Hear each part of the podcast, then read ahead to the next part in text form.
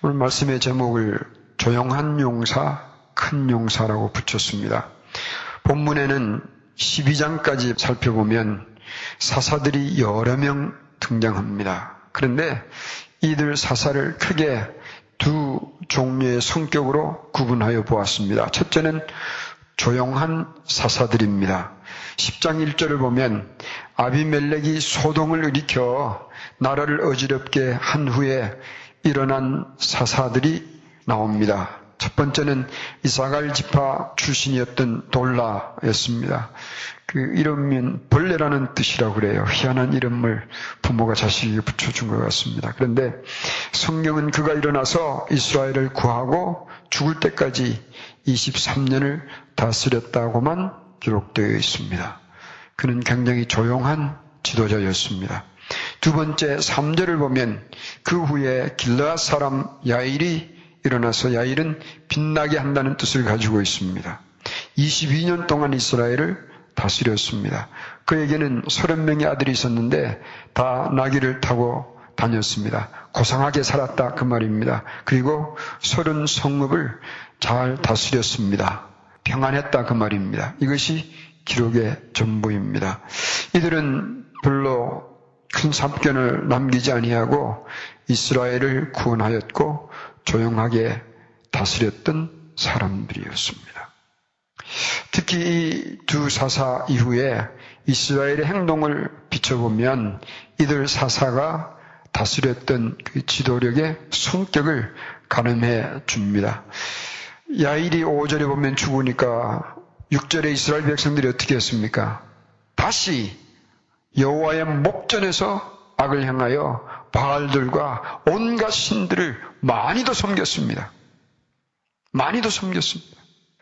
오늘 성경 공부하면서 우리 같이 나눴던 이야기입니다. 이 하나님께서 설명하신 영적 간음은 뭐냐 하면 이스라엘 백성들이 하나님의 목전에서 이방신을 섬겼다는 것은 이렇게 설명해 볼 수가 있습니다. 얼마나 추한 장면이냐 하면 한 아내가 남편이 보는 눈앞에서 옆집 아저씨에게 달려들어서 끌어안고 입을 맞추고 부둥켜 앉는 모습과 같다 이 말이에요. 얼마나 추한 모습이에요. 이스라엘 백성들이 곧 그렇게 했습니다. 그러니까 이전의 사사들에게는 어떻게 했단 말입니까? 이전의 사사들, 이 조용한 사사들이 다스릴 때는 이스라엘 백성들이 그러지 아니했다. 그런 이야기입니다. 즉, 이 사사들은 이방 신들을 멀리하게 하고 백성으로부터 여호와를 섬기도록 잘 지도하였다는 것을 설명을 합니다. 조용한 지도자들이 또 있었습니다.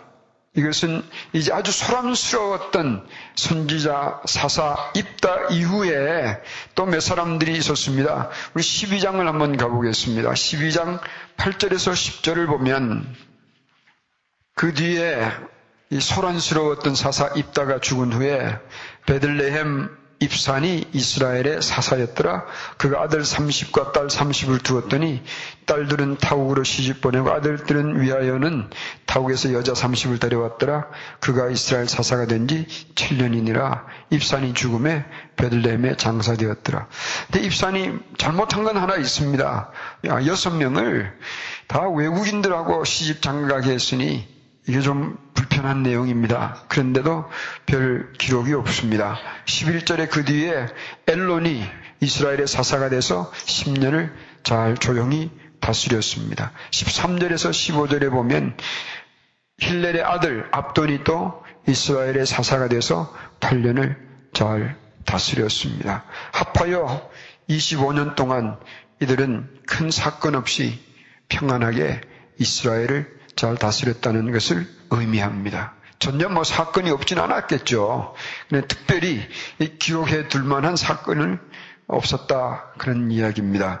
그렇다면 몇 가지 정리를 해보겠습니다. 조용한 사사들이었다고 해서 이들이 적은 사사가 아닙니다. 사실은 백성들을 조용하게 인도할 수 있었던 사사가 좋은 사사예요.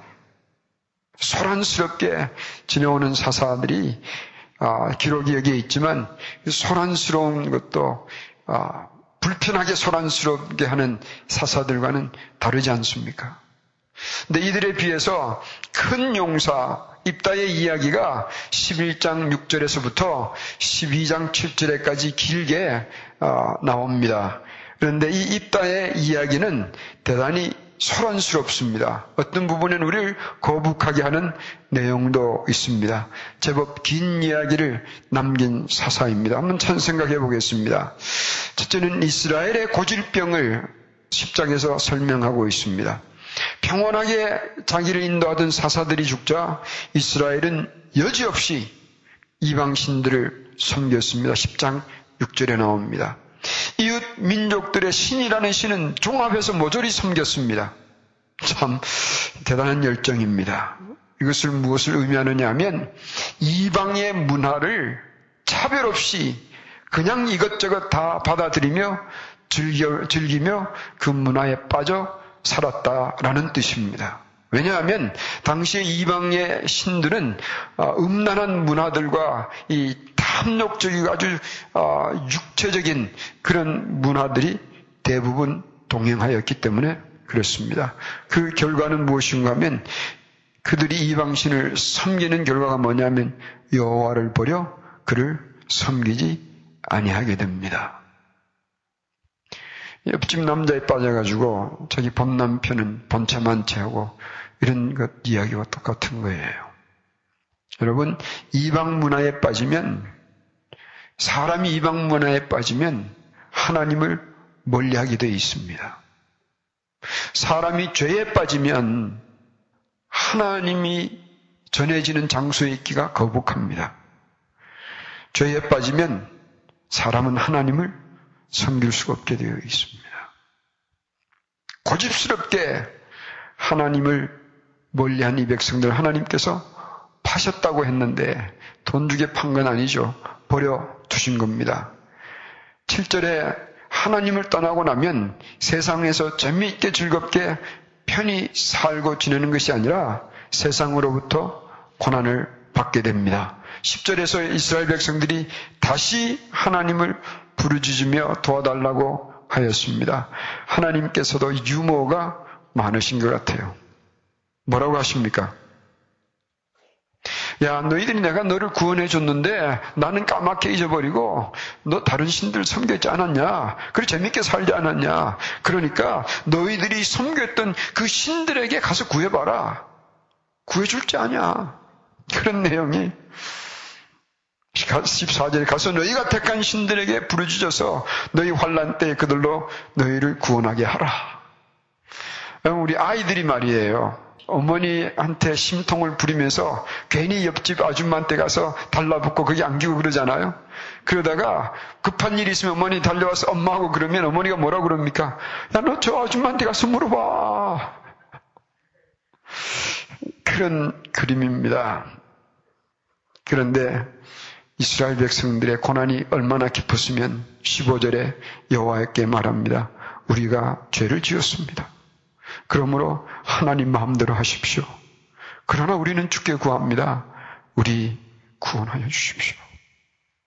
쫓아보내는 엄마한테 아이는 매달립니다. 엄마, 엄마. 이스라엘 백성이 이렇게 달려들 때에 하나님께서 어떻게 하셨습니까? 16절에 자기 가운데 이방신들을 제하여 버리고 급하니까 여호와를 섬깁니다. 이스라엘 하나님께서 마음에 근심을 하십니다. 이것들을 어떻게 할까 그냥? 하나님의 마음이 그렇게 괴로운 거예요. 그런데 11장에 보면 길라 사람에게 큰 용사, 용사라는 것은 이 사람이 제법 이름께나 날린 사람입니다. 입다라는 사람이 있는데 이 청년은 기생에서 태어났기 때문에 그본 가에서도 인정을 받지 못하고 쫓겨났습니다. 그래서 그는 깡패들과 같이 잡류들, 형편없는 어, 사람들과 어울려 살았습니다. 그런데 3절을 보면 재미있습니다. 입다가 그 형제를 피하여 도업당에 거하며 거함에 잡류가 그에게 모여와서 그와 함께 출입하였습니다. 인기가 많았다 그 말입니다. 잡류들 중에서 그는 인기가 있었습니다. 무엇을 말하느냐면 이 사람은 재능이 있었던 사람이에요. 그런데 이런 출생의 배경 때문에 그는 형제로부터 인정을 받지 못하고 쫓겨났습니다. 한 인물이 광야의 잡류들 사이에 파묻혀 지내고 있습니다. 그런데 이스라엘 백성들과 암몬 사이에 전쟁이 벌어질 때에 장로들이 입다에게 찾아가서 우리의 장관이 되라. 그러니까 입다가 너희들이 나를 버릴 때는 언제냐? 근데 내가 만약 이 전쟁에 이기면 너도 어떻게 할 거냐? 장로들이 그러면 당신을 우리의 지도자로 삼겠습니다. 그러냐? 그렇다면 내가 가마. 그리고 입다가 전쟁에 뛰어듭니다.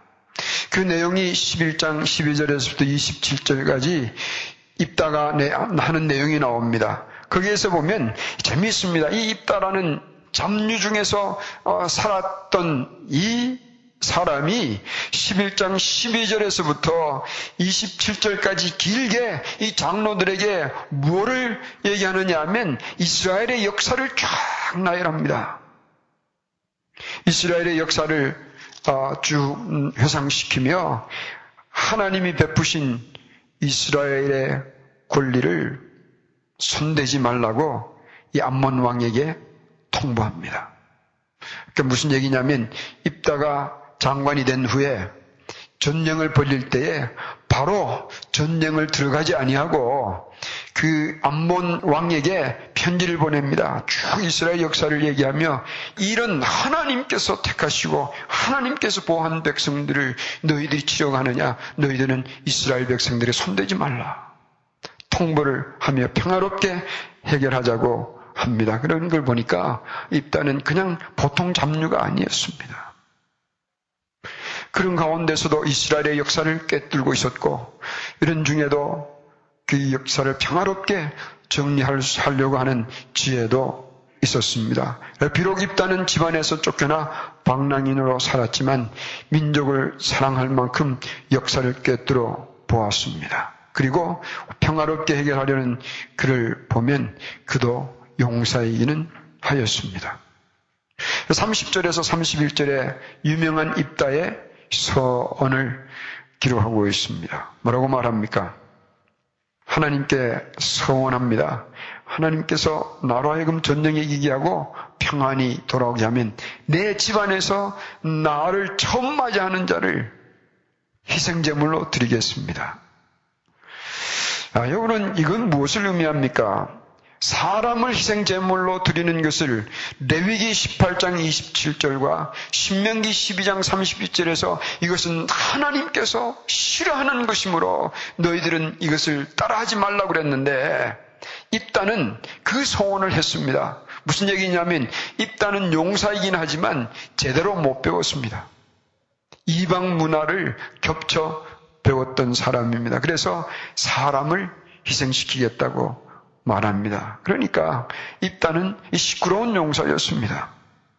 원치 않는 인간 제사를 소원한 것이 아픔의 발단입니다. 그리고 자기 딸이 그 대상이 될 줄은 생각지 않았습니다.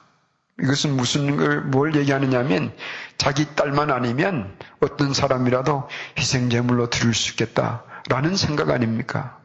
이런 지도자가 자기의 백성을 평안하게 인도하지는 못합니다. 그 다음에 그 내용이 나옵니다. 전쟁에 승리하였습니다. 그랬더니 에브람 사람들이 또 나타나서 입다에게 따집니다. 왜 우리를 부르지 않아야했더냐? 이 얘기는 기도원 때도 나옵니다. 기도원이 전쟁에 승리하니까 에브라임 사람들이 또 와서 기도원에 그랬잖아. 왜 너는 우리를 부르지 않았느냐?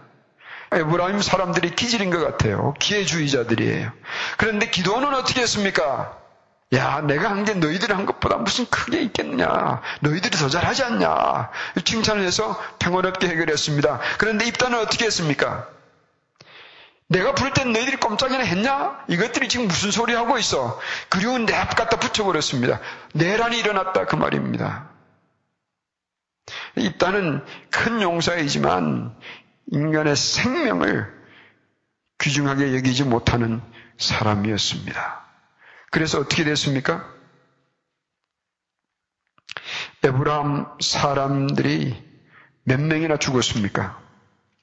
12장 첫 절에 보면 에브라임 사람들이 불평하는 내용이 나오고요. 그 다음엔 전쟁하는 내용이 나옵니다. 그리고 6절을 보면 이 에브라임 사람들과 함께 전쟁을 벌려서 마지막 절에 보면 에브라임 사람의 죽은 자가 4만 2천이나 되었습니다. 한 지파가 그냥 싸그리 없어질 정도로 큰 소란이 일어났습니다. 그리고 내란을 종결합니다. 참 입단은 강렬한 지도였지만 즉흥적이면서도 용납하지 못하는 큰 그러나 소란한 지도자였습니다. 여기서 우리 한번 정리해 보겠습니다. 무엇을 말하느냐 하면 지도자를 잘 만나야 되잖아요. 그러죠? 소란스럽게 인도하는 지도자는 사건은 생기지만 괴롭습니다. 괴로워요. 그런데 앞서 소개했던 별 나눌 만한 이야기를 남기지 않았던 이 사사는 수십 년을 걸쳐 이스라엘을 인도하였습니다. 그러나 그 다음에는 이스라엘 백성들이 편안하게 잘 지낼 수 있었습니다. 입단은 비록 이스라엘은 지켰지만 내란을 위하여 4만이란 넘는 그런 백성이 죽음을 당할 만큼 소란스럽게 인도하였습니다. 이거 한번 인생을 가지고 정리해 보겠습니다. 우리 인간의 역사를 하나님께서 인도해 주시잖아요. 여기 사사들 보니까 다들 엉터리가 적지 않습니다. 오늘 우리의 사사는 누구입니까? 이 목사가 여러분의 사사는 아니에요. 우리의 참 사사이신 예수님을 따르게 하는 안내자 역할을 합니다. 오늘 우리가 우리의 영원한 사사가 되어 주신 예수님을 통하여 지내온 우리의 인생 여정을 한번 생각해 보십시다. 소란스러울 때도 있었습니다. 음침한 강을 건널 때도 있었습니다. 가시밭길을 지날 때도 있었습니다.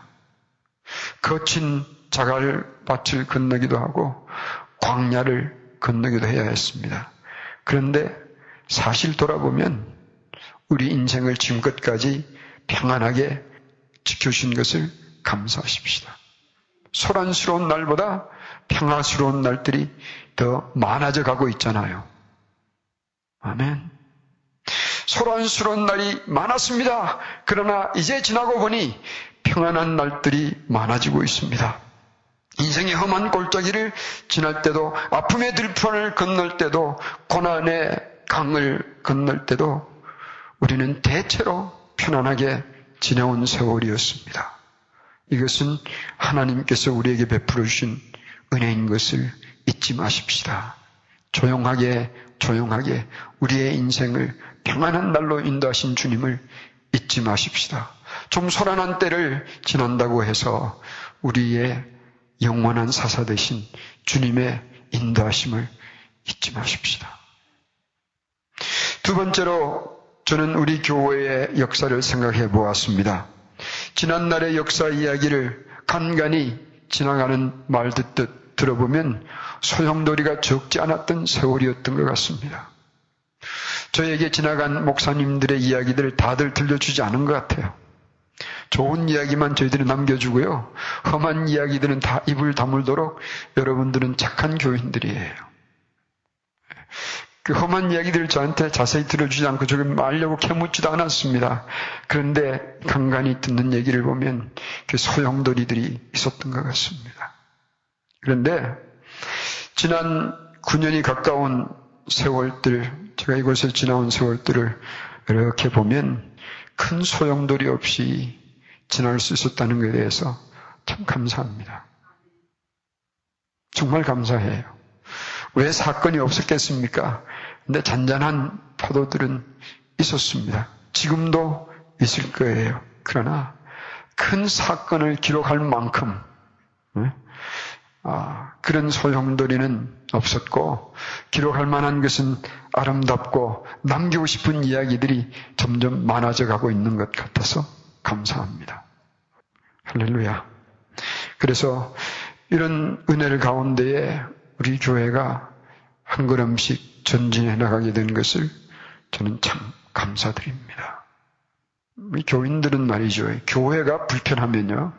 삶이 복잡해져요. 아세요? 교회가 불편하면 살맛이 떨어져요. 내가 살고 있는 지역에 내가 몸담고 있는 교회가 불편하면 이사 가버리고 싶어요. 체험하셨잖아요. 그렇죠? 근데 교회가 공동체, 믿음의 공동체가 편안하면 내 삶이 평안을 채워갑니다. 이것은 이 목사의 은혜가 아니고 저를 통하여 그리고 여러분을 사랑하신 주님의 은혜로 인하여 체험하는 과정들이에요. 그러므로 여러분들과 저희가 조금씩 소용돌이가 일어나도 우리 길 가다가 지나가가 보면 소용돌이가 일어납니다. 광야에. 이름이 뭔지 아세요? Devil's Dust라고 해요. 그런 것들이 잔잔하게 일어난다고 해서 너무 놀라지 마십시다. 우리의 사사 되신 예수님이 평안으로 평안으로 인도해 주실 것입니다.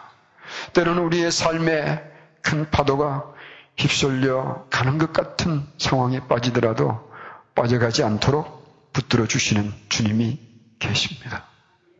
그러므로 큰 사건이 일어나도 놀라지 마십시다. 무슨 일들이 일어나는 것 같아도 두려워하지 마십시다. 온 경제가 무너지는 것 같아도 염려하지 마십시다. 우리의 큰 사사 되신 예수님께서 고요히 인도해 주실 것입니다. 윌리엄 페더라는 분이 이런 얘기를 했습니다.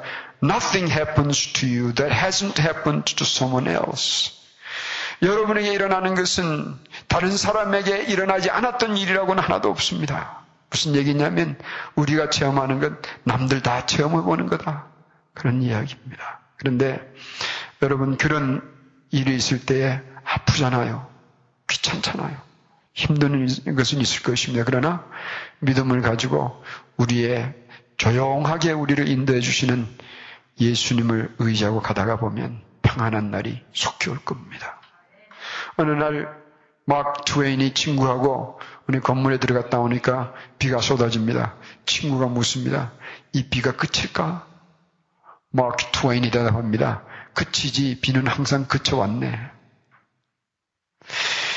어느 선교사님이 아프리카에 가서 활동을 하는데 거기에는 물살이 빠른 시내와 강들이 많았습니다. 근데 대부분 물살이 빠른 데는 얕기 때문에 물살이 빠릅니다. 그런데 물살이 빠른 지역을 지나가면 깊어지게 돼 있어요. 빠른 물살이 지나고 나면 깊습니다. 이걸 지나가는데 지나갈 때마다 발 한번 삐걱하면 그냥 휩쓸려 가버리는 거예요. 이분이 늘 그것 때문에 힘들어 했습니다. 그런데 한 번은 그 아프리카 사람들 지나가는 걸 보니까 놀라웠습니다. 지나갈 때 이 사람들이 큰 돌을 안고 가는 거예요. 근데 물을 돌을 안고 지나가다가 보면 물이 있으니 물을 쏘게 되면 그렇게 무거워지지 않잖아요. 그러나 그 무게가 있으니까 발을 강바닥에 흔들리지 않고 들을 수 있도록 떠내려가지 않도록 하는 걸 보고 배웠습니다. 그래서 물살이 급한 데 갈 때는 큰 돌 하나 부둥켜 안고 가는 거예요. 가다가 보면 발이 강바닥에 넷바닥에 물살이 빨라도 차근차근 딛고 가도록 합니다. 평안히 지나가는 거예요. 하나님 성도 여러분 우리가 힘든 일을 겪는 것 같아도 우리를 평안으로 인도하기를 원하시는 주님을 부둥켜 안고 걸어가면 조용한 강을 건너 조용한 땅이 나오는 날이 반드시 올 것입니다. 그래서 이 시끄러운 사사들을 좋아하지 마십시다. 우리 조용히 보이지 않는 손길로 우리를 인도하신 예수님을 굳게 믿고 승리하십시다.